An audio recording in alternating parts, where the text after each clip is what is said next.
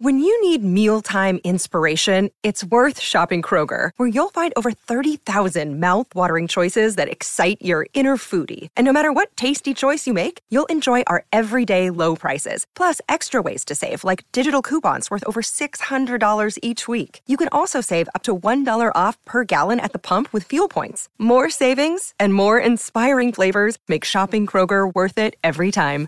Kroger, fresh for everyone. Fuel restrictions apply.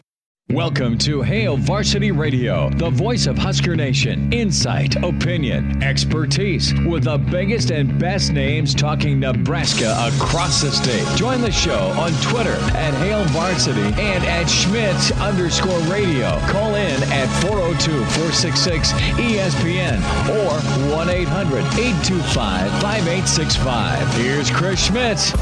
Thanks for spending time. Great to be in on Thursday. It's Hail Varsity Radio, presented by the Nebraska Lottery. Chris Schmidt, Damon Barr is in. His sleeves are rolled up. He's ready to go. So are we. Lots of college football to get into. The SEC has made their declaration following the ACC's lead, following the Big Ten's lead when it comes to conference only games. Some thoughts on that. We will dive into the Big Ten preview as we await the schedule.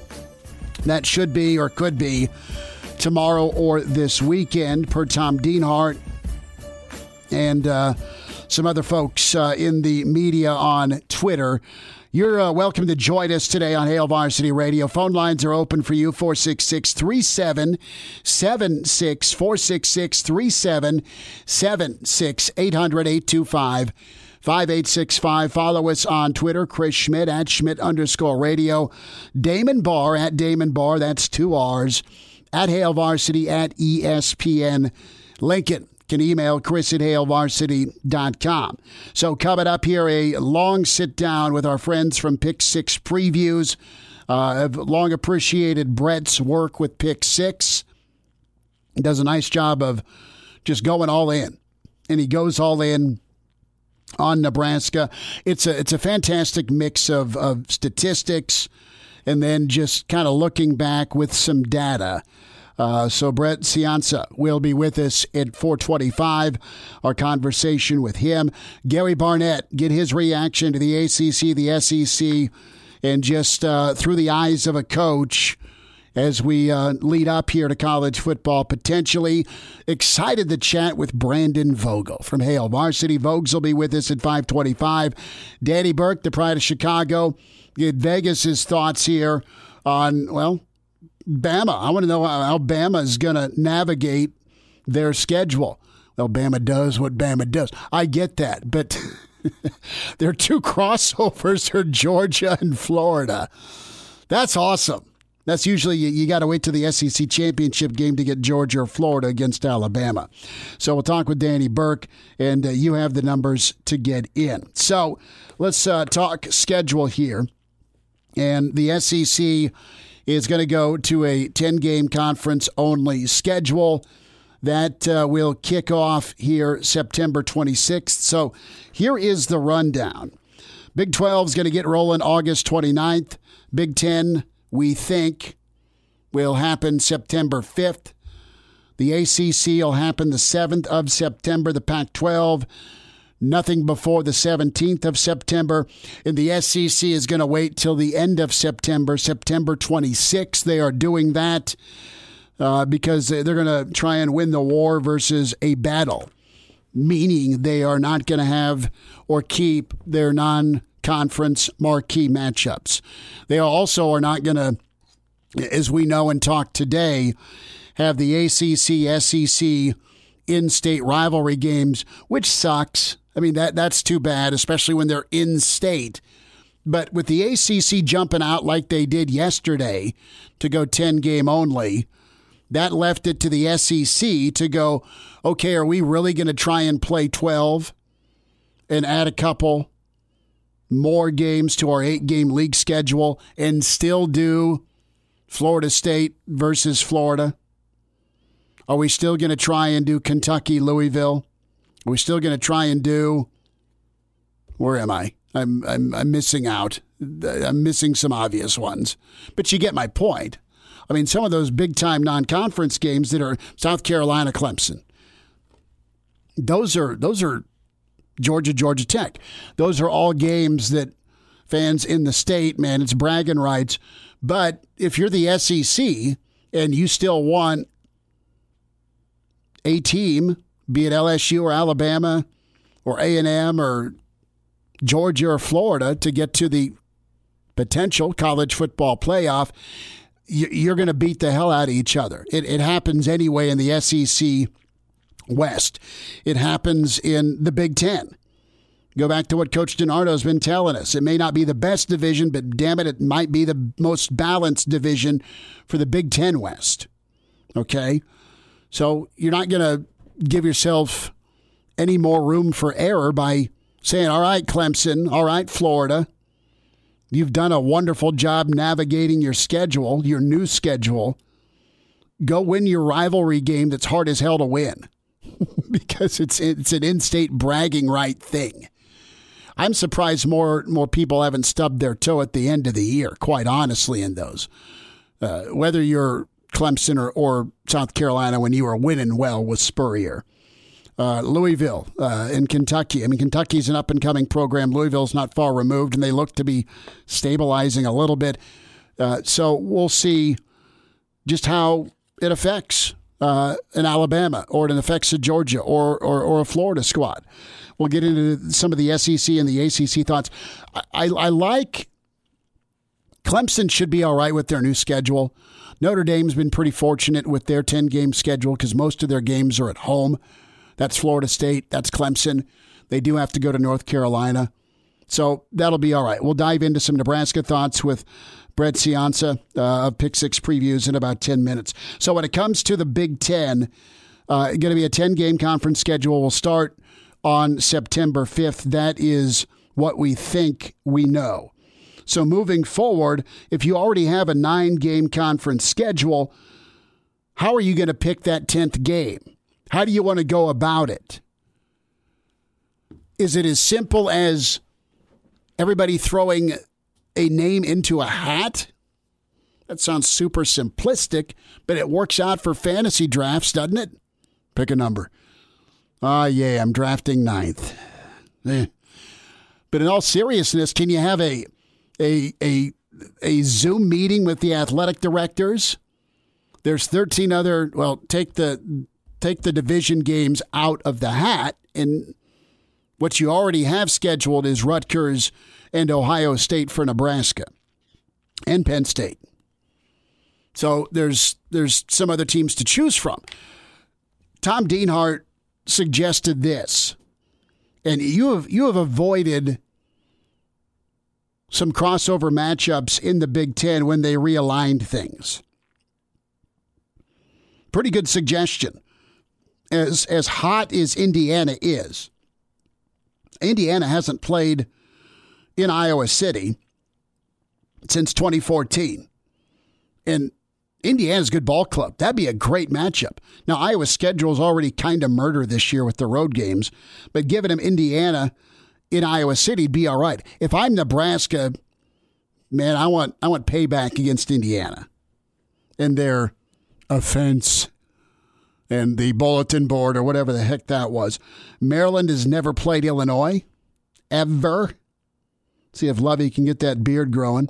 Sparty hasn't been to Purdue since 2014.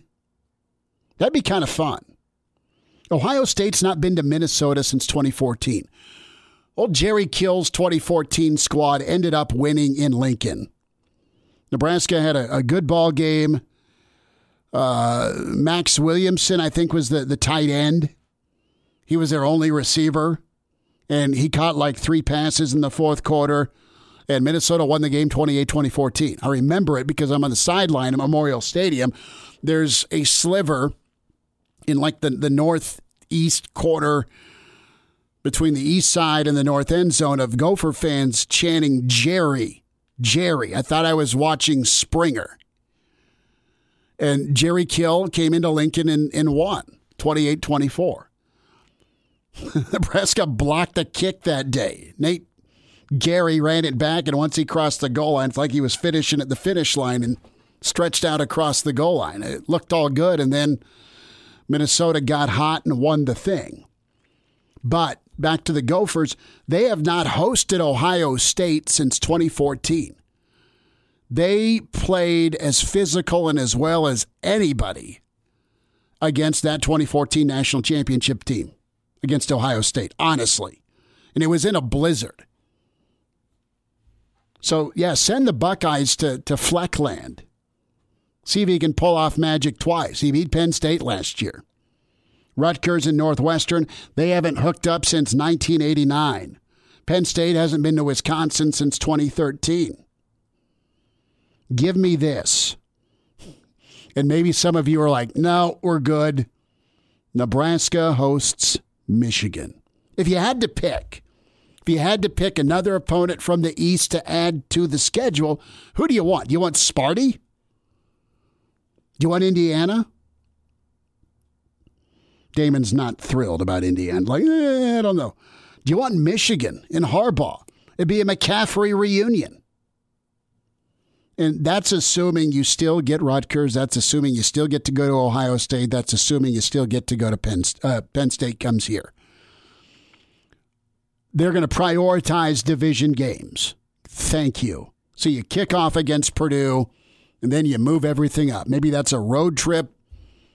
The uh, the second week to Northwestern, and then to Iowa City, and then to Wisconsin, and then you get Minnesota, and then you play the back half of your East Division teams. Because you were slated to get all those dudes in a row anyway. Because it started off at Ohio State.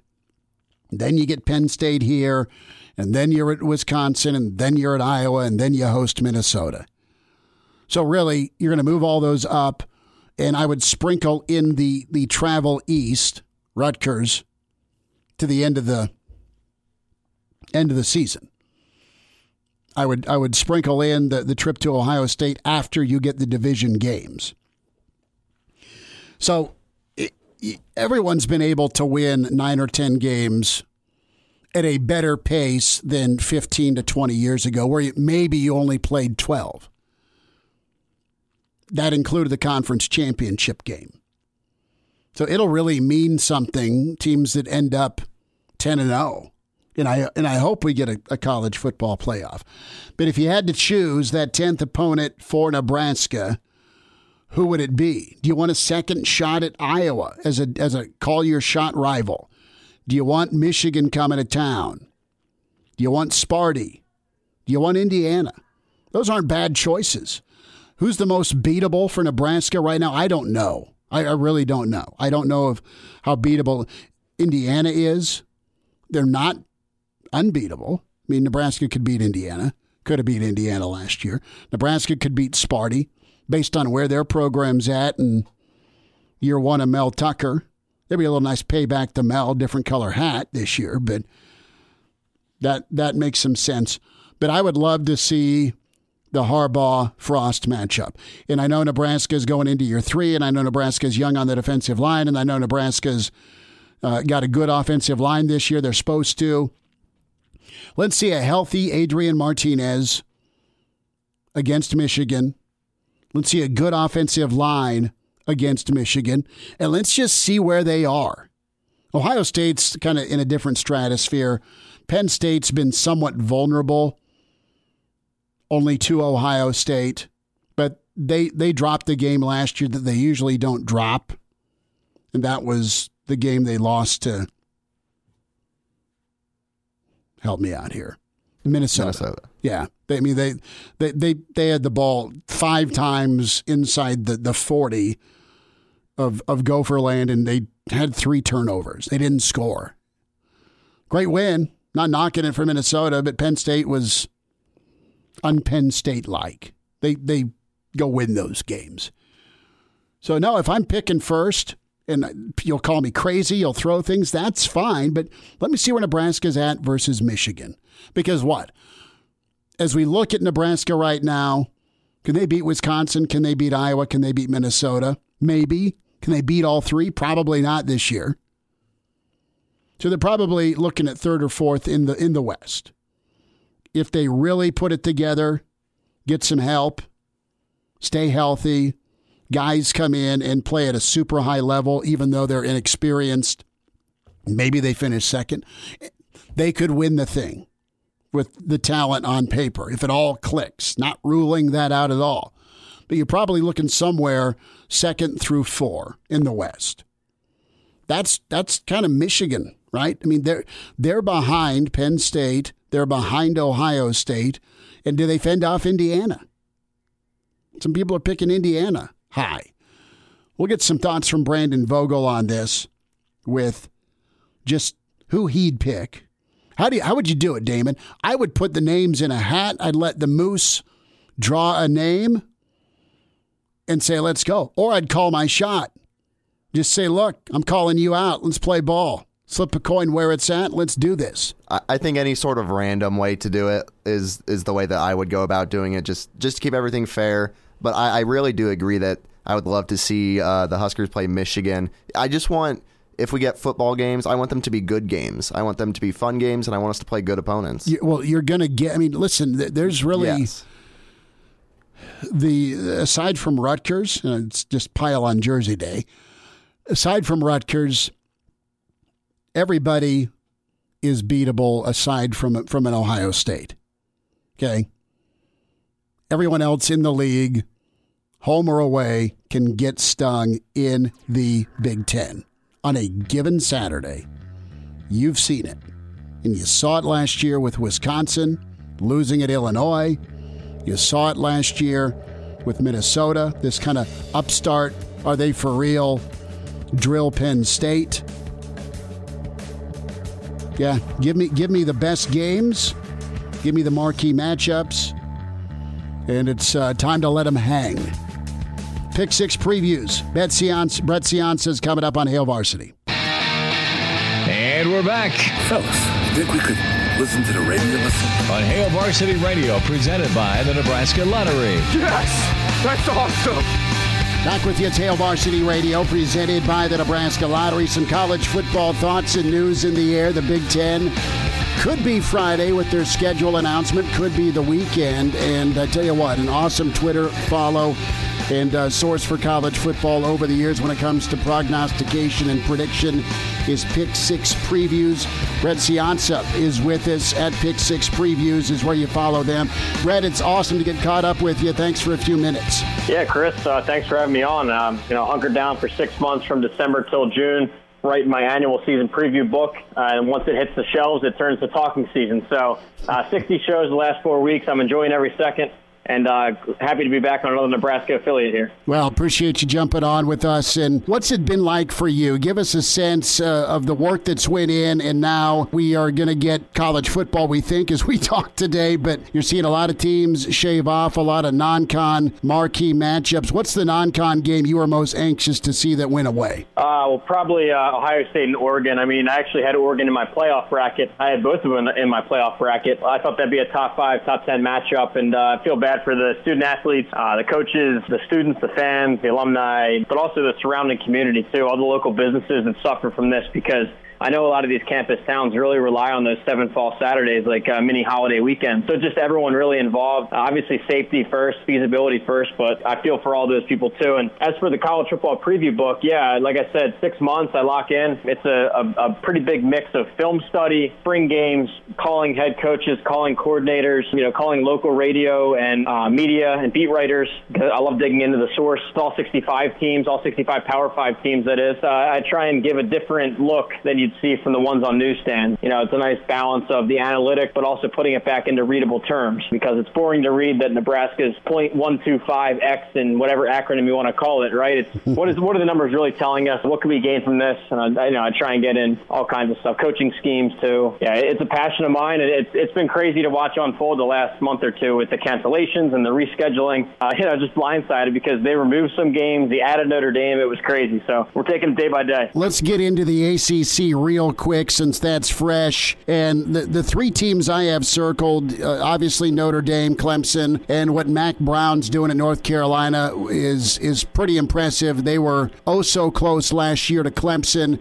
And when I look at, at Clemson's schedule, their home games, uh, I don't have all of them, but uh, the, the ones that I've, I've circled Miami and Virginia with what Mendenhall's doing at Virginia. I think you know Virginia's getting sneaky good. Those are two home games for Clemson, but uh, Dabo and company they got to go to Florida State, to Notre Dame, and to Virginia Tech. Do you think this reconfigured schedule will, will faze Clemson at all? Uh, I don't think it'll faze Clemson. No, I think it's definitely a more challenging slate for them because historically, you know, Atlantic and Coastal divisions are talking about an eight-game conference slate.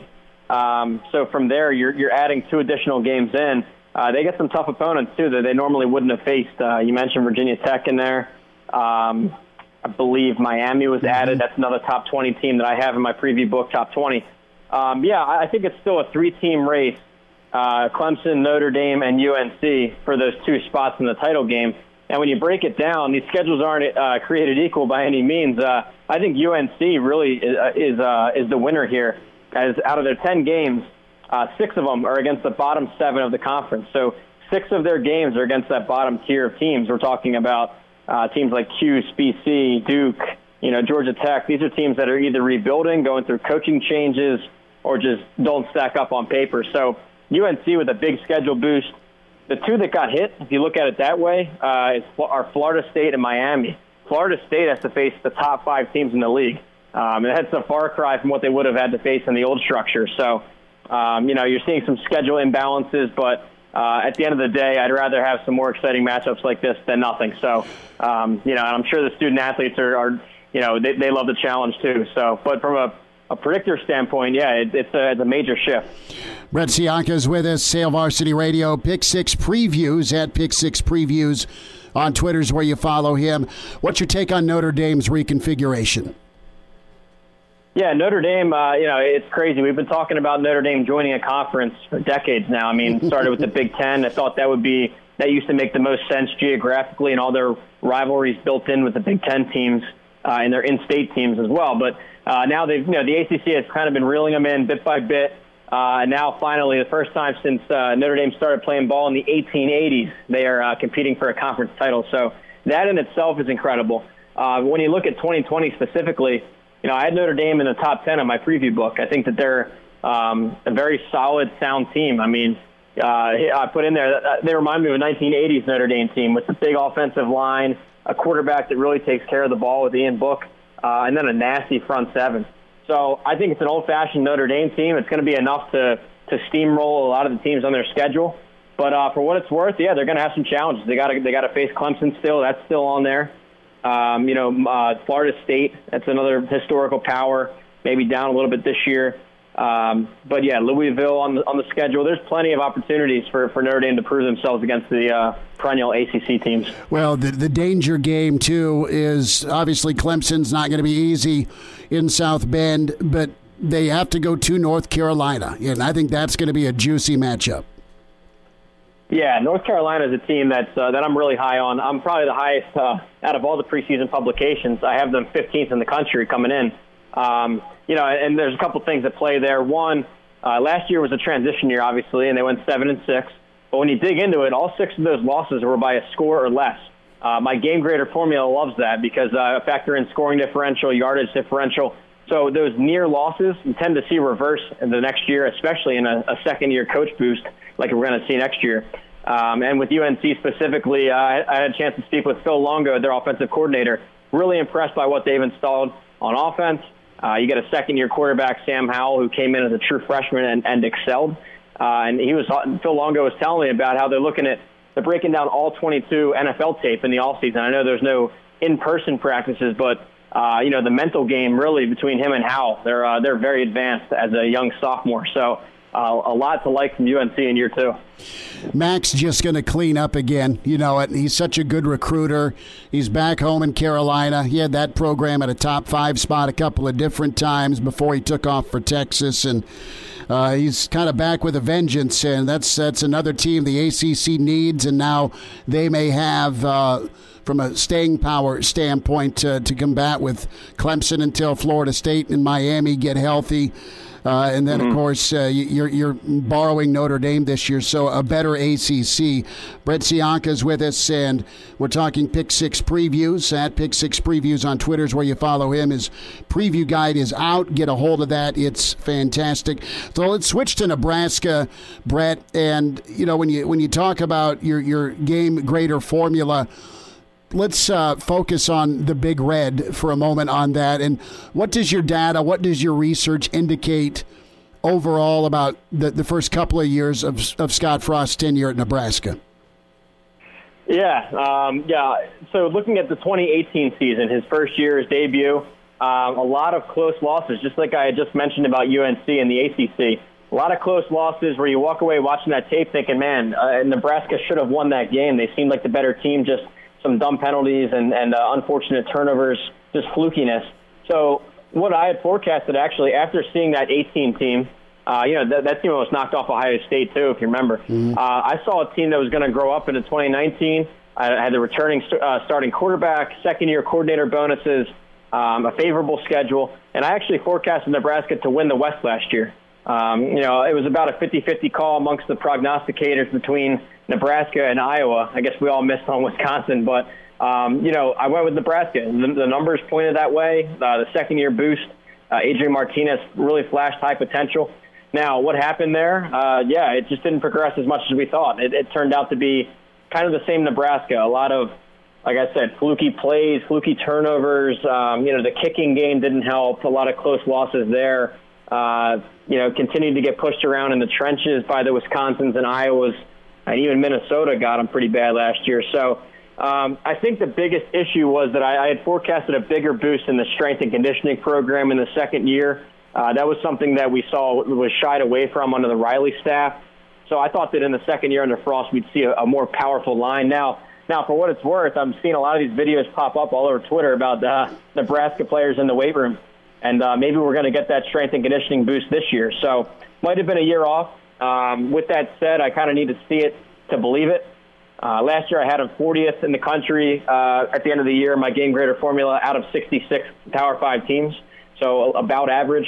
And um, you know, one last note on Nebraska. I mean, I really like their their offensive line. It's finally veteran for for Frost. Uh, you're talking about three seniors, four returning starters and a six nine giant coming in, uh, top 150 kid Bryce Benhart. So uh, looks like the line might shift to a strength finally. Um, and then you want to hope to see uh, Martinez return to his freshman status. I mean, I'm an optimist. I saw great, great high ceilings in 18, so I'm going to hold him to that standard and, and, and call 19 kind of a, a mulligan. So I think we got to bounce back from Martinez enough to, to lead an improvement. Brett Ciancia's with us. Uh, Pick Six previews, Hail Varsity Radio. His thoughts on Nebraska. When when we talk Nebraska stacking up in the West, where they where are they in the pecking order? And and you're right. There's a lot of see it to believe it out there with Nebraska. As much hype as there was a season ago, and you know a lot of us around here, Brett, think that Colorado game's so so detrimental to the rest of the season uh, just off on the wrong foot when you had it. It was put away, and then uh oh, you lose in overtime. Uh, I think that was uh, a little PTSD for the Big Red in some of those close games last season. Yeah, that Colorado game, I remember watching that live. It was 17 nothing at one point, I think, at halftime, and really at both sides of the ball were, were, were shining through. You had Maurice Washington going down the sideline. It really looked like it was coming together. I, I remember thinking that was a total perfect first half. And then, like a light switch, it just all collapsed in the fourth quarter, um, you know, and in overtime. It, that's the kind of thing. It's like we see this high, this glimpse of high ceiling from Nebraska playing up to their abilities for a quarter or a half, but so oftentimes they're unable to piece together a full game, and you see it. You saw it against Purdue as well. They built up a lead there, blew it in the fourth quarter. You, still get some of those old Bo Pelini meltdowns defensively, like uh, against Ohio State and Minnesota, where they just can't stop the run. You know, I put this in the book too about Wisconsin specifically. Since they split the divisions up in 2014, Nebraska's 0-6 against Wisconsin, and not just that, but Wisconsin's averaging 330 rushing yards per game against them. I mean, that's just sickening numbers. I was actually in Madison Madison during that snow game when Melvin Gordon broke the record. That kind of thing, that's got to stop. We, Nebraska's got to fix their defensive line. I think is the biggest point of emphasis. Uh, start to you know, defend against some of these Big Ten power run games because we haven't seen it. Uh, 1 and 11 against Iowa and Wisconsin, like I said, 0 and 6 against Wisconsin. Um, but even the Minnesotas and Northwesterns and Purdue's are giving them fits now, too. So.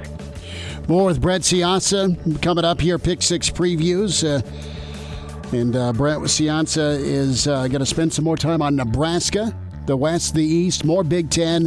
Hail Varsity continues presented by the Nebraska Lottery. And now. And now, back to Hail Varsity Radio. Back with you, Hail Varsity Radio. More with Pick Six Previews at Pick Six Previews on Twitter.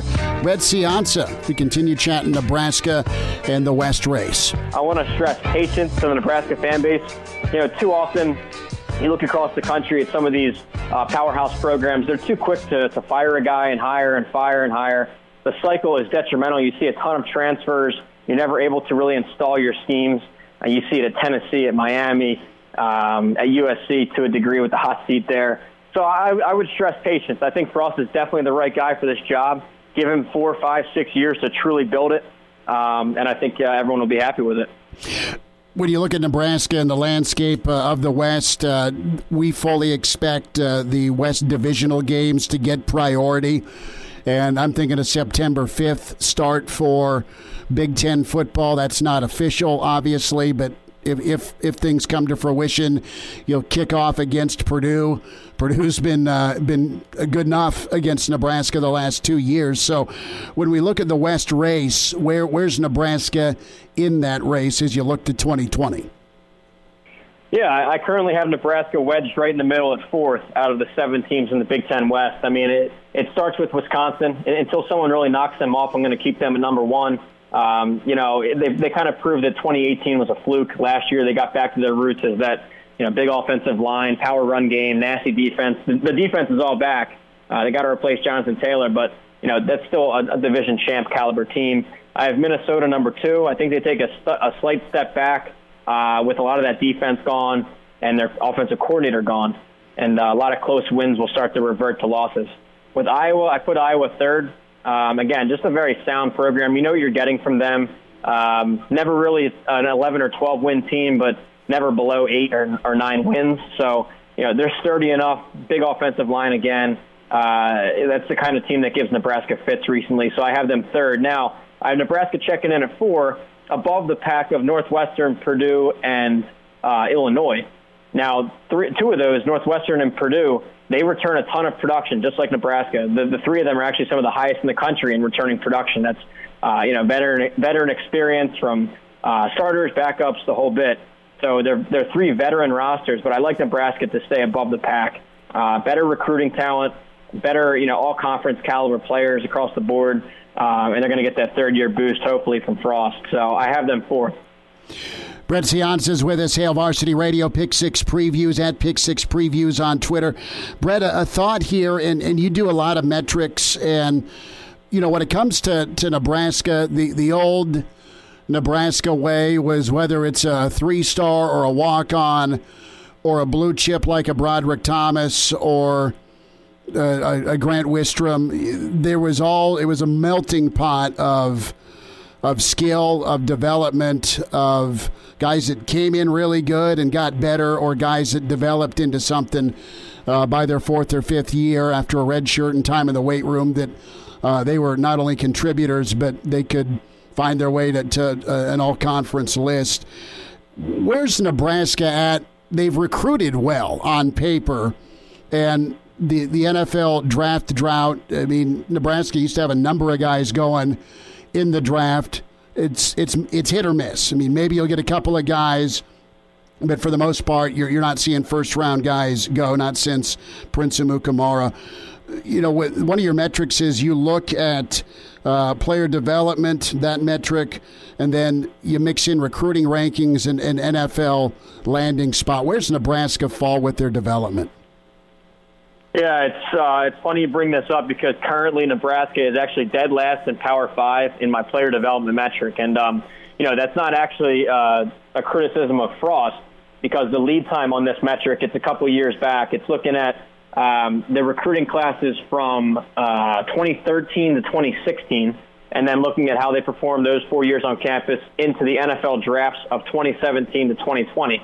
Uh, it sounds like a word salad, but basically it's looking at you know how a program recruits, how they're developing on campus, and then the output into the NFL. And you know a lot of this, if you look at it for Nebraska specifically, uh, it's top 25, top 20 classes coming in on signing day, but so many transfers out of here, and a lot of that, I mean, that happens when you have a coaching change. That's not uncommon. Um, you know, it's a testament to um, you look at some of the programs that don't go through uh, constant coaching changes. They're able to retain their players because you start to see that development in the second, third, fourth, fifth seasons. Um, you know, so you're losing out on a lot of those developmental years if you keep cycling out of these, uh, cycling out these commits. So, um, and yeah, you brought up the walk-on program. That's one of the, the four pillars I talked about in last year's book about Nebraska. Uh, some of these old advantages uh, that were built into their successes in the 80s and 90s that have now been uh, neutralized. I mean, you talked about the TV exposure. Back in the day, they were the only game on. I mean, they'd have one or two games on every Saturday. It was Nebraska every week. Strength and conditioning, again, they were the first ones. Boyd Epley's Husker Power, right? They were the first ones in on this. Um, the walk-on program, they used to have all the Midwestern kids, the rural Nebraska kids come in. You know, you'd have 150 kids at practice. They used to say the practices were harder than the games. So you look at all these measures; they've all been neutralized. You know, everyone's on TV now. Everyone's got the weight rooms and the state-of-the-art facilities. Uh, and then the walk-on program kind of went away under Callahan, uh, went away a bit more under Riley. So I think that they're bringing that one back, but the other built-in advantages have, kind of been neutralized over the years. Brett Ciancia is with us, Hail Varsity Radio, Pick Six Previews, talking Nebraska.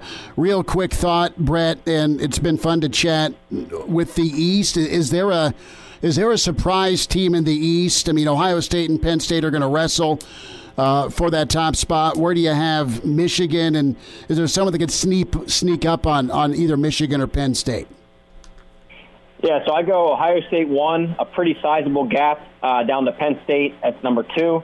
Michigan three, and a, kind of a surprise team, not to win the thing because I think Ohio State's a lock, but a surprise to you know win eight, nine, ten games could be Indiana. Uh, it's a program that historically has struggled. It's one of the, the lowest win percentages in the country all time. Um, but really, uh, you know, I had a chance to talk with Tom Allen, their head coach. I really like what he's building on defense there. Uh, you guys saw it in Lincoln last year. Uh, you know, a, a program that normally Nebraska would beat down pretty easy uh, they they have skill at almost every position. It's it's quietly a pretty strong roster. Now it's veteran, and uh, you know with Michigan State going through a, co- a late coaching change, with Maryland and Rutgers being you know towards the bottom of the division, we'll say. I think Indiana has chance uh, to really move up the ladder uh, into the fourth spot or even higher. Uh, the question will hinge on whether Jim Harbaugh can develop a quarterback. Um, I know he's not going to beat Ohio State. That never happens. But uh, the fact that he hasn't yet developed a quarterback, that was his whole thing. He was the QB guru that turned Andrew Luck, a two-star, into a first overall pick. Hasn't happened here in six seasons. So uh, no excuses anymore. He's got two hand-picked recruits here with Joe Milton um, and McCaffrey there. So he's got to hit on one of these two. Uh, and if, if that fails, then look for Michigan to maybe tumble even further. Brett, it was fun, man. We'll do this again. Thanks for the time today. For sure, Chris. Yeah, anytime. Thank you. Good to run down the Big Ten, the ACC, and some SEC thoughts. Uh, pick six previews. There he is, Brett Ciancia, with us on Hail Varsity Radio. 15 minutes away, Gary Barnett, the coach, get his uh, take on the week of college football. And uh, Brandon Vogel joins us, as well as our friend Danny Burke, the pride of Chicago. Reminder about uh, drinking and driving. One out of three fatal crashes involves an impaired driver. Driving drunk, buzzed, or high, never acceptable. Law enforcement officers going to work around the clock to stop it with sobriety checkpoints and saturation patrols.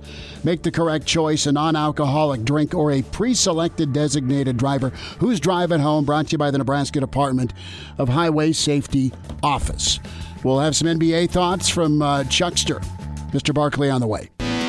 Chime in 402 466 ESPN or email the show. Chris at HailVarsity.com. Just try me. Try me. Back to Hail Varsity Radio. One final time this hour, Gary Barnett coming up. All things college football. Brandon Vogel from Hail Varsity. And then the pride of Chicago, Danny Burke. Burke's best bets from VSiN out in Vegas. We'll uh, get a regenerated over under win total on Notre Dame. I wish Beano Cook was still alive. Always, uh, every August, we talk to Beano Cook, and I'd figure out some way to ask a Notre Dame question so he would just say, Well, Notre Dame. I mean, he, Beano was great. Beano had some Devaney stories too. That, not for air, but they were awesome. Okay, so NBA gets rolling tonight. You're going to have the Pelicans. Zion's going to play. I love watching that dude. He's fun. And then you have the Lakers and Clippers, LeBron and Kawhi. Got a dear friend, uh, our, our uh, favorite quarterback, uh, Garth Glissman, working hard in the NBA, man. He has been just going after it, trying to to get things ready, you know, as part of their administration. So I hope he pops some champagne in a socially distant, responsible way this evening. Uh, G Unit deserves it, man. So you're going to have uh, Inside the NBA back rolling with Chuck and Kenny and Ernie and e- even Shaq. Uh, Shaq was late, though. This was pretty good. If you lose two, hey, way to show up, big fella. Don't try to sneak in here. He's only seven foot three. Yeah, come on. You could, There he comes, ladies and gentlemen. Why you got to snitch me out, Charles? Hey, Shaq, did Charles, you, you hear were the- talking, making Did you very hear the good NBA points. is back? I, I knew that. Wait, wait, hey, Shaq. We know. I, I watched you the other night. Your gear, your gear is actually picked up. Your, your, your whole wardrobe. That is not what you No, this came is- to wear tonight. I know that is not what you. What wear did you- tonight. you just You came- look like a sailor who just realized that there was a dinner. Listen, oh, we got to wear a coat to this place. yeah, you listen, look. there was there was a, a very bad accident on the highway. I hope those people are safe, but that's my excuse. And the Was boss backs me up because the boss called me at 3:30. I was in my room chilling. I was on the road. I've been on the road since 3:30. So So, just to set this for you, since you can't see the video, I hope you check it out on Twitter. Shaq rolls up like Shaq's totally. It's he's a junior high kid trying to sneak back in to his bedroom.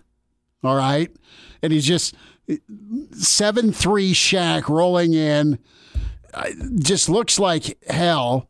With he threw some sport coat that's probably a blanket for someone on, and he has this god awful striped polo shirt that's, you know, a short sleeve polo shirt that's got stripes everywhere.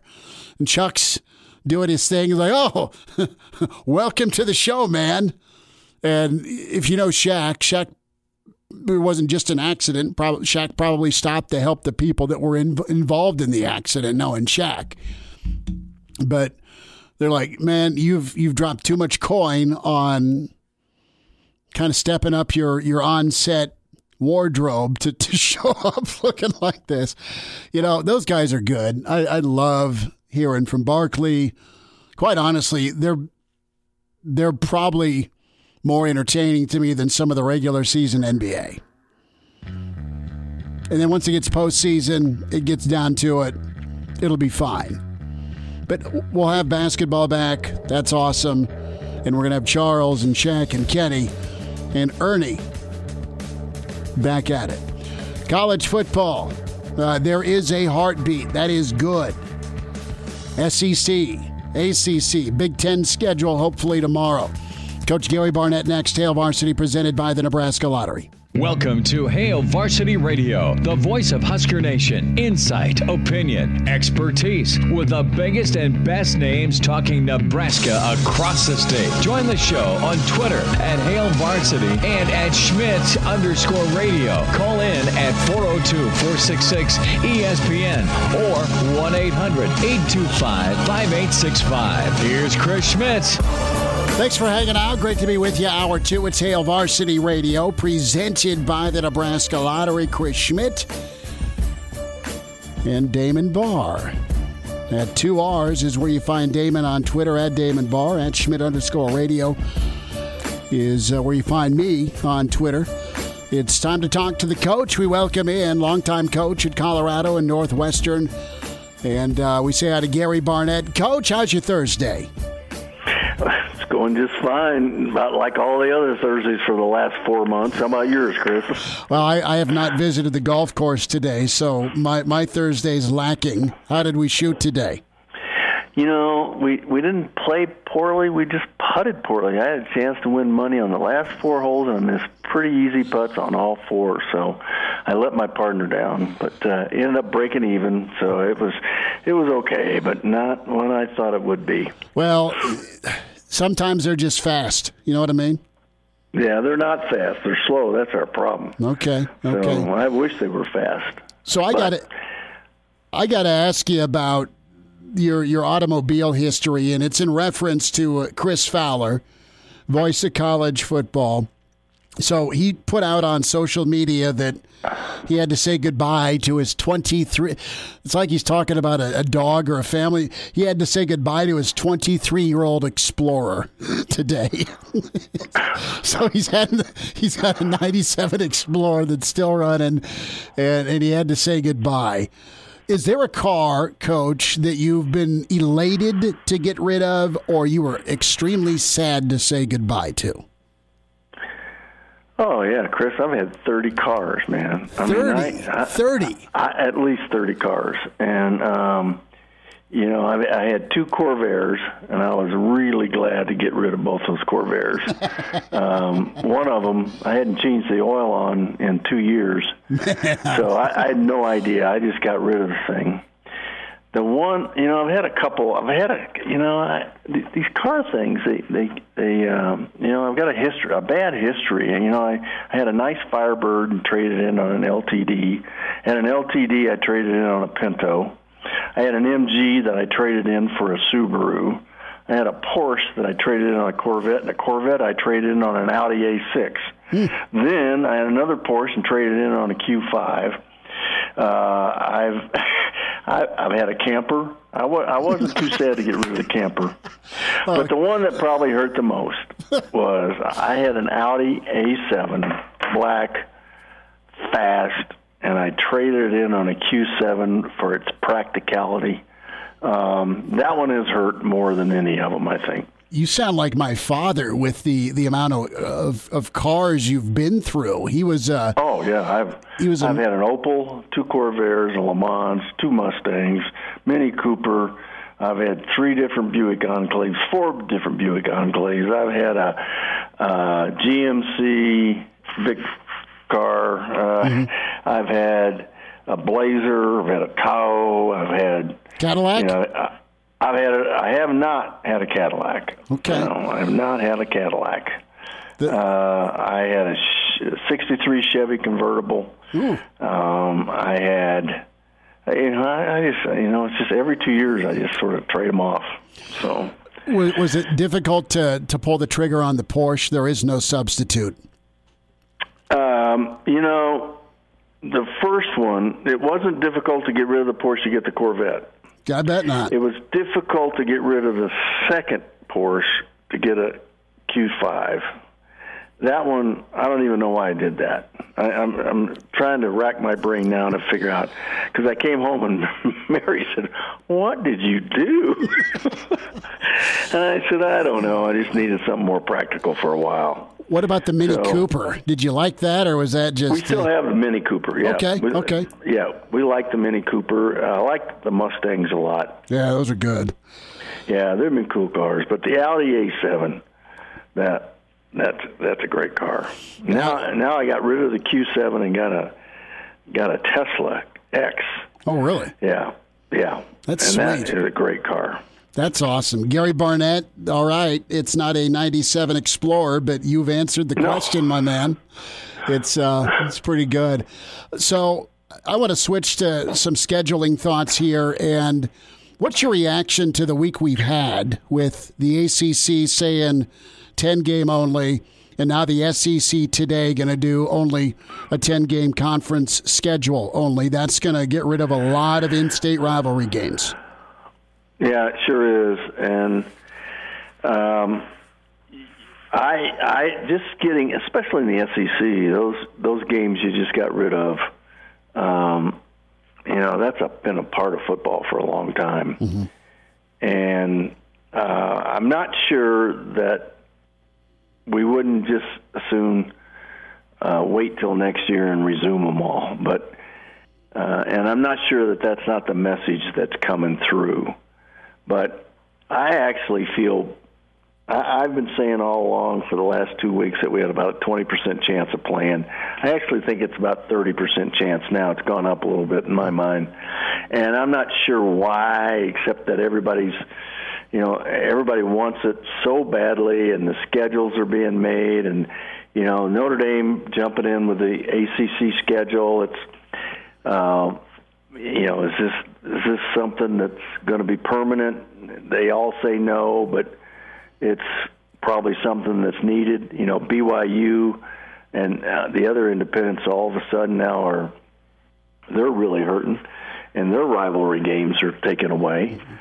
So, I you know I I just I think I think that we're getting closer to maybe having a chance, but I still think it's thirty percent chance.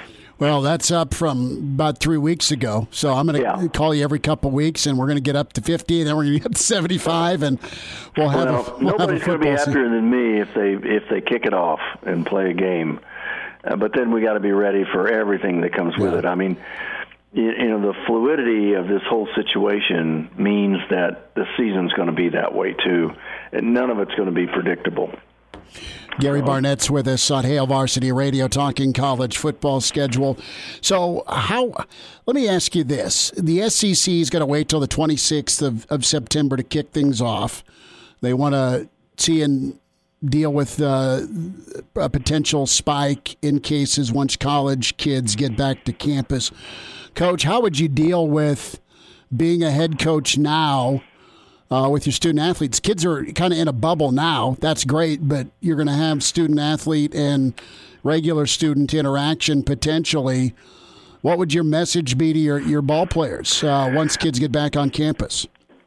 You know, Chris, it's a really it's a really tough situation uh, because athletes, you, you know, the, athletes for one thing, they um, they want to be like everybody else. Mm-hmm. I mean, they're uh, they're special and they get treated special in in a lot of ways that they ended up taking for granted. But it, they also just want to be like all the other college kids. You know, there's so many restrictions on them and things they have to do that they they see all their friends doing whatever they want, whenever they want, uh, and they, you know, when you're that age, you you want to be like them. You want to do that and, and on the other side, those those kids are going. I wish I was an athlete, et cetera. sure. But it's so you're always looking on the other side, and and I think it's so hard for colleges, much harder for colleges than it is for the professional sports. Um, you can control the professional sports somewhat, even though you know the, the same sort of thing happens. Is they want to be regular too, and so I, you know, when the kids come back, I don't know that there's any chance that you're going to be able to isolate your players. I don't think there's. Eh, the other thing that really happens, it's always more important to the coaches and the people who who work and support those programs than it is to the players. Mm-hmm. And and so the players are you know, they want to be a college kid. They want to be 19 and 20 years old, and all the things that come with it um, college, the coaches and the people that work with them and for them want them to be 25 year old men and women. And it, you know, it just doesn't work, Chris. It just, it's not real. And so there'll be some, you'll have some teams that are more mature than others, and they'll be the ones that will win the games. Uh, and that's sort of the way it is anyway. Mm-hmm. Um, but it's, it's, it's a difficult time. I swear. I, I, uh, I don't envy any of those coaches that are going through it. Uh, if I were in it, I'd certainly find a way to do it, but I don't envy what they're going through. A few minutes here. Gary Barnett with us talking college football 2020 Hail Varsity Radio. Coach, uh, a, a, thought with uh, the Big Ten schedule is they'll do a 10 game schedule. How would you pick that 10th game? Well, I think they're going to pick it for them, aren't they? Right, but I'm saying um, if if you had input on it, would you draw a name out of a hat? Would it be vicinity? Uh, would you want to call, I think it call your? Be vicinity or or uh, uh, historical rivalry. Okay.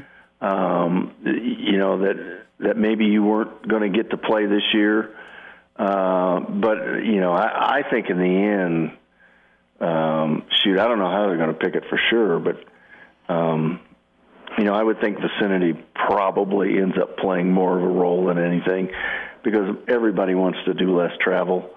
And you know, we may it may go back in in the '90s when I was in the Big Ten and money was tight. We were anything under 200 miles, we were driving in a bus. And um, I wouldn't doubt to see the same sort of things come back, and may have already, and I didn't know about them. But uh, you know, by playing closer teams, um, you save you, you save a little bit of the risk. You eliminate a little bit of the risk. So, do you have a bus story for us? well, we used to go to Iowa, and Iowa was a bus was a bus over trip. But if it was, I think the rule was if it was under 200, you had to bus. But if it was over 175, you could bus one way and fly home the other. So wow. we would bus over to Iowa, and then I, I'll give you a bus trip from Fort Lewis College, going to play West Western State, going over Red Mountain Pass, and all these other passes in late October, and not having any idea if you're going to make it. I mean, really, you have no idea if you're even going to get there. So yeah, there's some great bus trips. Everybody's been on those, but in Iowa, we would bus over and then fly home, and uh, we would bus to Purdue. We would bus to Illinois. Um, where else did we bus to? I think we flew to Michigan because it was just over 200, okay. 200 miles. But um, and you know what? It wasn't all that bad. It really wasn't. The tough part is flying back home afterwards when the kids are all banged up. Did you play cards on the way there, or were you studying, or did you just chill? I think we chilled. We had movies for the guys on the buses and they did a good job. I mean, the the kids were great with it. They did not mind for a minute getting on the bus, and you know they'd had movies on their on their phone. Well, I don't even know we had phones then, but yeah. uh, we had a movie up in the. Uh, and, and we'd let the kids pick the movies, and it was fun. It really was not a big deal, and it saved a bunch of money. So, what do you think Saban's thinking right now? If if his crossovers end up being Georgia, Florida, along with the rest of the SEC West? he's thinking there's a conspiracy. I'll, I'll, guarantee you, he's thinking they're out to get him. Uh, get me to retirement. and he'll have something to say about it for sure. That's funny. That's absolutely funny. So I got a I got a favor to ask. If for some reason I got about a minute and a half here, if for some reason some teams have to drop out of the Pac-12 and some teams have to drop out of the Big Ten and can't play, can you make Colorado Nebraska impromptu happen for a third year in a row? You know, that's a, that would be a possibility, and I think that everybody, this thing is so fluid, and everybody is just adjusting on the run that that could actually happen because it looks like to me, at least in the Pac-12, and I don't know that much about the Big Ten, but I don't think the California schools and I don't think the Arizona schools are going to at least play early, and even even if I'm not even sure they'll play late. So that sort of thing could be happening, and it certainly would be a regional matchup, and uh, would get everybody's attention. We, I mean, nobody's had more fun, you know, because Colorado won both games, but than, than the fans of both those two teams getting together and playing again. So.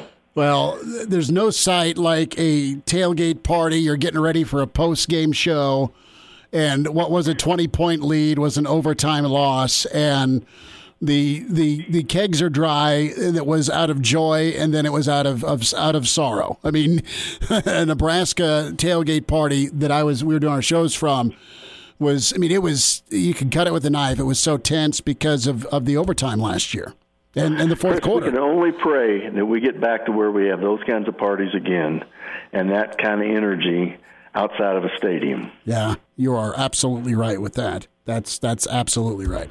Coach, enjoy your weekend. Thanks for a few minutes today. It was fun to get caught up. Great talking to you, Chris. All right. Bye bye. There he is. Gary Barnett with us on Hail Varsity Radio. Good thoughts there, and he's going to work on that Colorado Nebraska impromptu. And he had to get the uh, the old well, you know, Colorado's won two in a row. yeah. Barney's awesome, man. That was fun. You're going over mountain passes. Guys had 30 automobiles Porsches to Audis to Minis to Lincolns. Hasn't had a Cadillac. He's a vet guy as well. Brandon Vogel. Can't wait to talk to Vogues. HailVarsity.com and magazine. He's next. He's in his 30s, but sounds like he was born with a stogie in one hand and a brew in the other. Now, say my name. It's Schmitty on Hail Varsity Radio. I got the body of a taut, preteen Swedish boy. Thanks for spending time. Good stuff from Gary Barnett. And we welcome in with HailVarsity.com and magazine, Brandon Vogel, managing editor, author, Dream Like a Champion.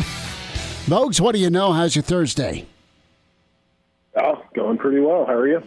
I'm all right. Uh, Coach Barnett said, you know what? Saban might say there's a conspiracy against me if if I get Georgia and Florida as my plus two games. He's already got Georgia on the schedule.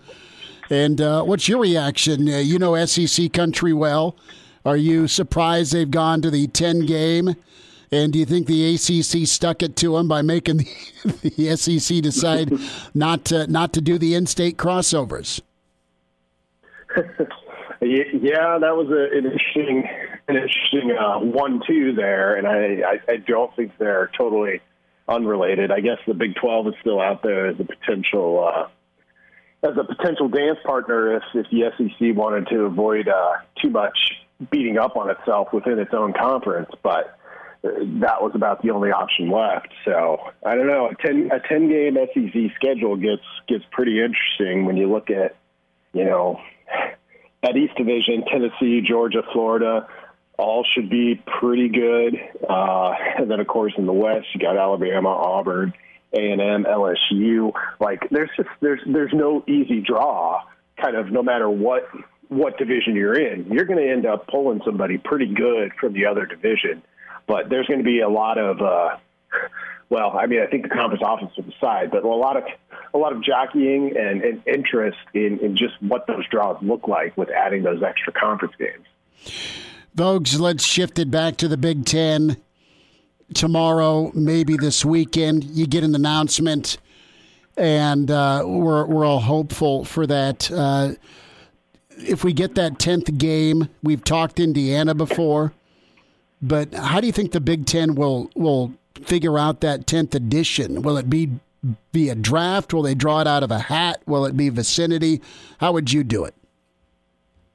Yeah, I guess it all it all depends on if they're keeping the games that are currently on the schedule. Um, and if if they do that, so if, if Nebraska is still playing at Rutgers, for example, I think you just kind of pencil it out with with logistically what works with with the weeks. Um, and you know you could still move everything up or back if you wanted.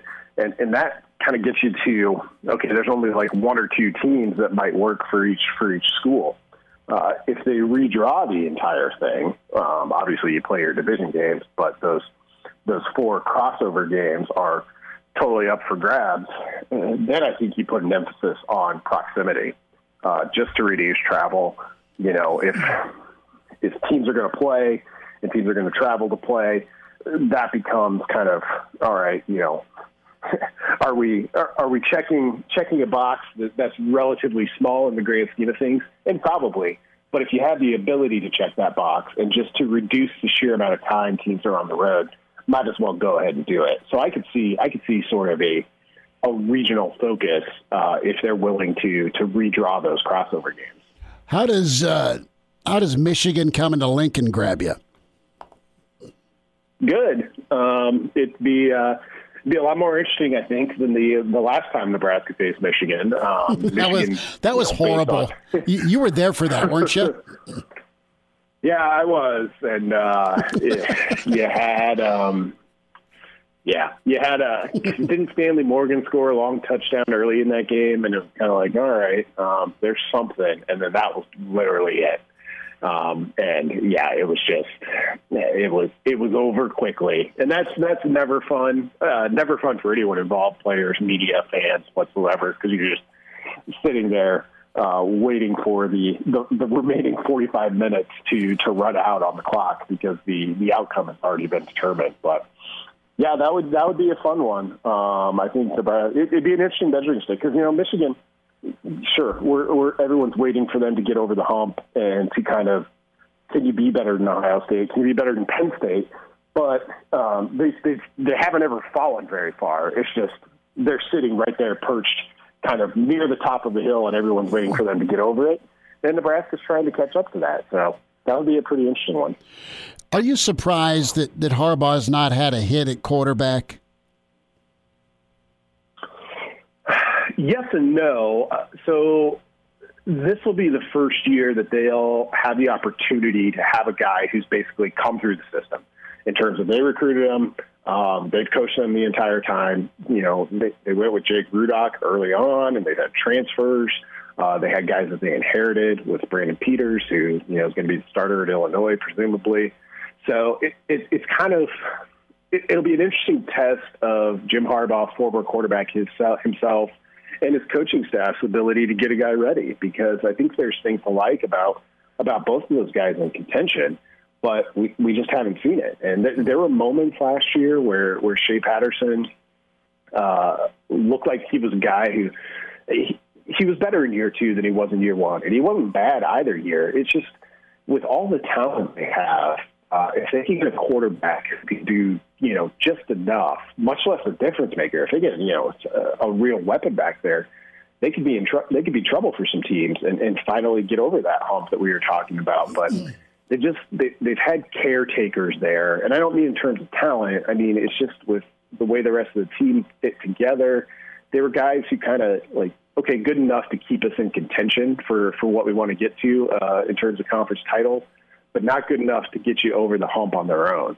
And, and do they have that guy now? I don't know, but these are the guys that they chose to to be in that spot. So it makes this one a little bit more intriguing in that regard.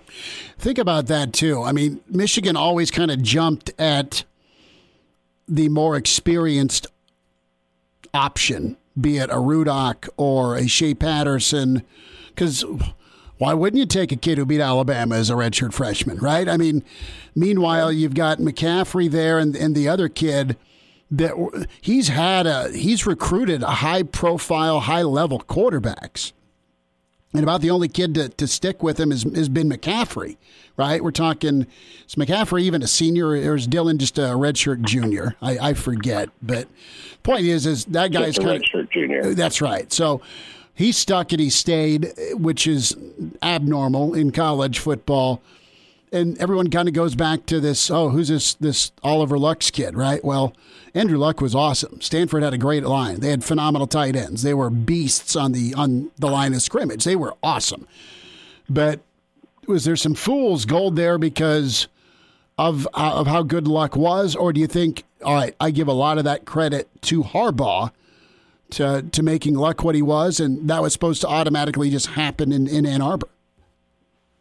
Yeah, I think you, I think you have to share credit with with what that with what Andrew Luck was able to do at Stanford, um, obviously, and then you see him go on to the NFL and, and do what he did there. Uh, really talented player, um, and, and kind of the he's kind of the difference maker at quarterback that they haven't had yet at Michigan. And, and Harbaugh deserves a ton of credit for kind of elevating recruiting at all those other spots. I mean, I still think about that upset of USC uh, a lot. Just how how shocking how shocking that was, and what a you know sort of notice to everyone that hey, we're playing some pretty good football here. And uh, here's your chance to notice because we just won this game as a 35 point underdog or, or whatever it was. And it's tough to do that with without sort of the the decision maker uh, type that, that Andrew Luck was if Michigan finds that guy, if, if McCaffrey or Milton can can be that guy, um, they're kind of sitting in a good spot because everyone, myself included, and I mean this is how you have to look at it. Looks at the Big Ten, particularly the East, and they're like, oh, it's Ohio State, maybe Penn State uh, has a chance to jump up there. Penn State is super talented. Uh, chance to jump up there and challenge the Buckeyes, and then oh, Michigan's just going to be Michigan over there. They're going to you know win nine, ten games uh, probably lose to Ohio State in the last one, and they'll be fine. They'll go to a Florida bowl game and, and get pasted by somebody. get a quarterback who, who's been better than than what they've had. And maybe they're not that, and they can be a little bit overlooked, even though they've won nine, ten games every year under Harbaugh. Let's talk Nebraska and uh, about three minutes here. Brandon Vogel, managing editor, Hail Varsity, with us. What did you take from Coach Lubick's chat with the network this week? Uh, what's your what's your read from him on the wideouts? Yeah, uh, so that's one of those positions that uh, you know the depth wasn't where they wanted it to be when they showed up, and it's it's still a work in progress. And you know, uh, losing JD Spielman just for the experience alone, much less the, the kind of player he has, is a you know it, it hurts in that column. And I understand that there's you know some some murmurings that eh, maybe this was a little bit mutual, and that's fine. It can be that too. Um, it's just it's still a work in progress, and, and there's some young guys coming in that I think help with that.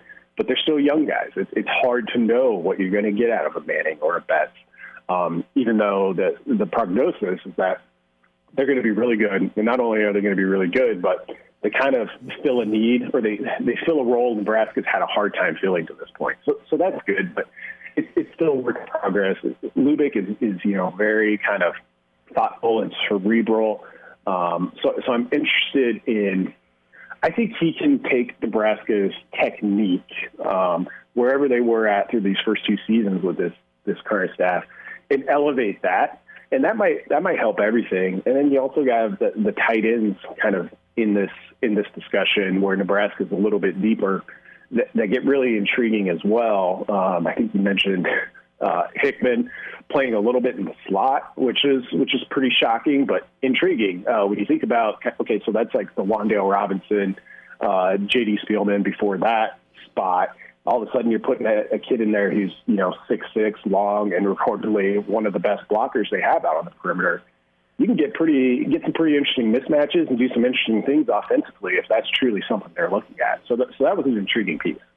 So you're telling me the horizontal pass could be a good thing this year? could be if you can get it blocked um, and get the timing right for that. Uh, you know, it, you're probably not throwing that pass to Hickman. Although who knows? I mean, uh, that's part of the reason of of having a guy. You know, it's just interesting anytime you hear a guy mentioned like that. You're like, what? You're like, what? I wouldn't, I wouldn't put him there. so it makes you wonder. Okay, what are the co- what are the coaches seeing that say like, oh no, we can put him there, and here's all the things we can do from it because everyone else is thinking, why is that guy there? Clearly, they're going to run it, and he's just going to kind of crack down on the in man on the line of scrimmage. But that's that's the point. Is if that's what they're thinking, then you can yeah you can do that. Um, but then you can do some other things, presumably, if you think you can take a look at him there. Vogues, we'll uh, chat some more on Saturday. But thanks for jumping in. Fun to catch up as always, man. Good. Take care. All right, Brandon Vogel with us from Hail Varsity. Danny Burke's on the way. And now, and now back to Hail Varsity Radio. Back with you. It's Hail Varsity, presented by the Nebraska Lottery. Thanks to Brandon Vogel and Gary Barnett with us. We say hi to the Pride of Chicago with VSiN Sports Network, Sirius XM 204 with Danny Burke, time at Danny Burke 5 on Twitter. Mr. Danny, how are you? Smitty, I'm good, man. Uh, I'm excited. We're getting NBA underway just about now, and uh, we got action on the ice coming back this weekend. So we got it all coming back for the most part, uh, majority of it. So a lot of action coming our way. No, it is awesome to have uh, baseball back. Assuming no one, you know, says, "Hey, let's play ball with a with a temperature uh, any longer." Uh, that was a little disconcerting, but the uh, Astros Dodgers melee made up for my disappointment in thermometers earlier this week get the NBA tonight. So, how you feeling? Are you just are you going to explode? Is it volcano time? I mean, you, you, you get to bet some live NBA tonight. Oh man, how about it? I mean, look, honestly, as crazy as it seems, I did not make a bet on these NBA games yet. But like you said, there's always the opportunity for in game because the NBA is one of the hardest sports to handicap before the game, and there's a lot of good in game opportunities in the NBA as opposed to many other sports. There's a great opportunities in all the other ones, but like I think the advantage when it comes to betting NBA overall is during the in game. And even if I am going to do something pre-flop before the game, it'll be after I kind of get a little bit of a grasp of how this environment's going to be I mean, I know we saw the exhibitions and everything, but now with everybody ramped up and ready to go, I'm, I'm just kind of curious how that's going to play out. But the one that I'm excited for mostly is going to be hockey because I was having a lot of fun betting hockey this season, had some good success. So I'm ready for uh, hockey to get back going too. I mean, they're going straight to the postseason, so that'll be a lot of fun. You know what? And, and shocking, right? The NHL did it right with Hub Cities. Shocking. The NBA put a bubble down in Mickey and Minnie Land, and then there's MLB that didn't want to do a bubble. Uh, we'll see how mm-hmm. bubble life can exist, if at all, in college football. We'll see if the NFL shifts to that. I want to get your take here. You've had everyone jump off the old Patriot boat. Uh, a lot of folks are, are, opting out with New England. Their mm-hmm. win total was nine and a half going in. How big a hit has is has that taken? Is there something that's been recalibrated with the Patriots in, in a win total? You know, it's actually funny you bring that up because we were talking about this yesterday I believe, and we were kind of baffled because there wasn't an adjustment, at least at one of the books, BetMGM, from their win total at about nine and a half, like you said. So we were kind of blown away a little bit by it. We thought at least, or I guess me personally, I think if anything, I'd maybe see it drop down a half to mm-hmm. to nine. And you know, the host that I'm with, he thought it would maybe go around eight and a half. And you know, we had Michael Lombardi on, who is a former NFL GM and good friends with Bill Belichick, worked with him, and very close to the Patriots staff and he isn't surprised at all that it didn't move down because if you think about it, I mean, you still got Bill Belichick at the helm, a guy who can deal with adversity like no one else. Uh, you bring in Cam Newton, who looks like he's ready to just come back to his norm of his MVP days. Just I don't want to go too crazy over his workout videos, but everybody's anticipating a lot from Cam under the scheme of Belichick. So you lose Hightower, you lose Chung, two big pieces for sure. Uh, same with the linebacker uh, core as well. So, me personally, I, I do think that's going to be an issue for this Patriots team that was already sliding a little bit despite Cam coming into the mix. Um, here's the thing, though the division is pretty open for them. Now, I definitely lean toward the Bills as a lot of people did before Cam Newton came into the mix. The Dolphins are sure to be competitive this season with a lot of acquisitions they had. Not sure if they're actually going to you know, posted well with the record. But I think that them and the Lions are going to stay in boat in the sense where they're going to be a tough out no matter what. It's not going to show up on the record, but they're going to be a tough opponent regardless. Um, the Jets are the Jets. Who knows what to expect for them? Jamal Adams is out of the mix now, but they got a great deal on the return, but that's not going to come to fruition for the next couple of years. So, look, I, I think it's relatively going to be an easier division. So I'm not that surprised, I guess, when you look at it in that terms that it didn't move. But I, I would have thought just from the attention where the money's going to go, you thought it would have shifted in that regard, Schmidt. Uh, I'm not betting it one way or the other as of this point. I, I'm kind of just staying away from New England as of now. Danny Burke's with us, the pride of Chicago, Burke's Best Bets. Catch him on VSiN uh, Network, and that's Sirius XM 204. Danny's doing awesome work out in the desert. What's Shady McCoy do for you and Tampa. He got picked up here today. You've got the receiving core that Tom's get, getting to throw to. The, the Gronky Kongs going to be there along with Howard, Levante, and Sue, Uh, BA in his sweet Kangol hat. So the the run game is is kind of always been the question mark with Tampa. I know Doug Martin's had decent years, but do you think McCoy fits in? Does that bolster an already great offense. I mean, because McCoy's been nice in space, uh, getting the football out of the backfield. Yeah, for sure. I mean, like you said, the run game has somewhat been an issue. You saw Ronald Jones last season actually start to pick it up, which was big, but you didn't really have anybody to assist him, and that was the issue until you just pointed out McCoy going to be in the mix now. A guy who naturally is a little bit over the hill as of this point, and some excitement with him going to KC as of recent, but didn't really have the same flashiness and highlights that we've seen in years past. I, I, I do think he'll be a nice addition to Tampa because of that reason that they don't really have that much of a backfield behind Jones, whereas in Kansas City they had a pretty heavy backfield and rotated through these players a lot. So if McCoy's getting consistent action, consistent handoff, dump offs, whatever it's going to be, I think he could certainly make an impact. And I think his veteran presence with the veteran presence of Tom Brady under Bruce Arians, they could make some good schemes that will uh, bode well for them. Now, we spoke about divisions, and this is certainly going to be a tough one in the NFC South uh, kind of excluding the Panthers in that conversation because I think, look, you talk about tricky teams, Schmitty, I, I kind of look at the Atlanta Falcons and I don't know what to make of them, but I'm definitely not looking to fade them as of now, to be mm-hmm. honest. I mean, but you still have a lot of key pieces there that have that potential to return to what we saw in 2016. Dan Quinn is supposed to have the defensive mindset, which has just been non-existent. But at some point, you got to think these guys are going to get it to click together. And even if they don't, could be another team. We're very competitive, doesn't show up on the record book, but a scary team to cross paths with. Who you riding for MLB so far through a week? Oh man, I mean, how about my Cubs? I mean, I'm kind of surprised. you got your you got your Hendricks jersey on now. I know you do. well, no, it's funny because everybody was like, "Oh, you know, Hendricks, Cy Young, the professor back in action after opening day," and I'm like, "Yeah, that's great." And I was a little bearish on him going into opening day, but then he did great. And then after my host asked me, he's like, "Oh, I'm going to bet him." You know, what do you think? I was like, "Well, it depends what kind of Hendricks you get because he gets flashes where he shows that he's a professor, but then the next time he'll do what he did yesterday, where he can't locate and everybody's teeing off on him." But look, this is what happens when you implement a consistent offense. You get consistent runs. So thank goodness for David Ross. Um, you saw Joe Maddon mismanaging the bullpen with the Angels, so have fun with that, Angels fan. Um, but really, look, I, I think you're seeing with some of these teams early on, the Reds, the White Sox, who had a lot of steam in the offseason, get off the slow starts. Just remember that it takes a while for some of these teams to get adjusted. So um, it's going to be fun tonight. Personally, really quick, uh, my one play was the Twins. I think it's going to be a great pitching matchup. Loving the Twins offense.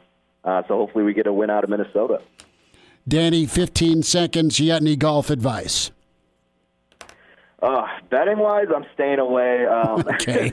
staying away this weekend. On the course wise, uh, drink, drink more vodka. You so you don't, yeah, yeah, don't let it get in your head, just so you can out and uh, not think as much. There he is. He'll uh, report to us from a swim up bar next week. The Pride of Chicago is Danny Burke. Burke's Best Bets every Thursday, and you listen to him on VSiN. Uh, great sports uh, radio, Sirius XM 204. Brad of Chicago, you be good, man. Stay safe and healthy, and we'll talk soon. All right, you as well, Schmitty. Have a good one. Take care. There he is. It's like my Cubs. Uh, good for him. Cubs have been fun to watch. We'll wind down to Thursday with Hail Varsity. Miss us? Come here, brother. Give me a hug. Bring it in for the real thing. We're on call for you. Catch the podcast at hailvarsity.com, the ESPN Lincoln app, or download them on iTunes. Saddle up, partner. Back to Hail Varsity Radio. One final time, check the podcast out for sure. Gary Barnett was fantastic. Our friends from Pick Six Previews, Brett Ciancia, incredible. Brandon Vogel, big time. Danny Burke from Vegas. We say hi to Deb, the spa lady, Home Innovation Spas, 20th and Highway 2 in Lincoln off Industrial Road in Omaha. Spasonline.com. Deb, your friend Patrick uh, bought into the Royals. What do you think about I that? Saw, I saw that. Oh, I'm glad. Good for him. At least that's somewhere smart, I think to spend his money. Well, if he's not going to buy a swim spa, then well, he's buying the Royals. Well, I'm, I'm saying this: the Royals need a swim spa out by the fountains, don't they? Oh, that yes, that's a great idea. The Patrick Every Mahomes time- swim spa with Deb the spa lady. Oh, that would be great. Yeah. Oh my gosh, just the thought of that. We uh, we've done a lot of different promotions. We did some things with the Lincoln Stars. We did some things with the indoor football team. Uh, had spas at different, you know, events like that. So, yeah, that's always something to think about. I might just have to drop a little note. You never know who might see that and make it happen. Well, So- Deb, I'm, I, you have more and more places that put a hot tub in either the outfield or the end zone. I'm thinking, why not buy the fountains down in KC? I like it. I really do. And if maybe one of those uh, home run balls splashes in, you know, you get something. Everybody gets something. You know, not not like Oprah. You get a car. You get a car. you get a car. But something maybe smaller. so yeah, it's a thought. I need to. I need to start working on that. I that think would if- be a great idea. If Gordo, Gordo hits one, you get to spend Yes. spend the game in the spa with the spa lady. There you go. That is exactly the connection I need. So I'll, I'll start working on that one. Well, folks are starting to work on, you know, kind of filling out that backyard with uh, spa selection. And you have a swim spa, you have a two seater, you have a seven seater.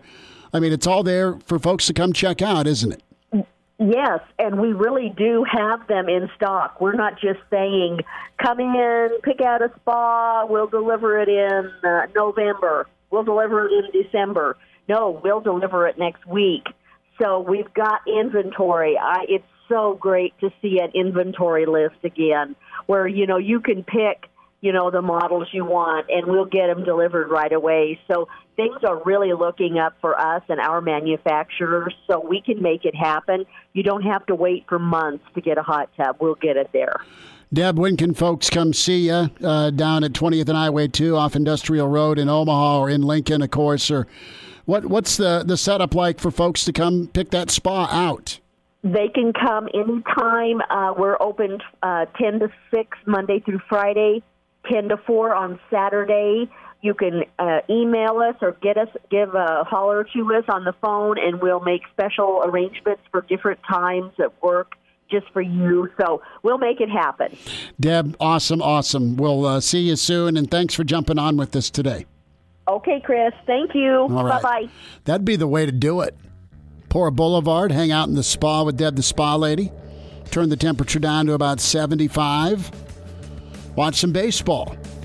You get a swim spa, you're absolutely socially distant. You're going to want to hear today. Great stuff from Pick Six Previews. Coach Barnett, Brandon Vogel, Danny Burke. Big thanks to Damon Barr, Chris Schmidt. Back at you tomorrow with Hail Varsity.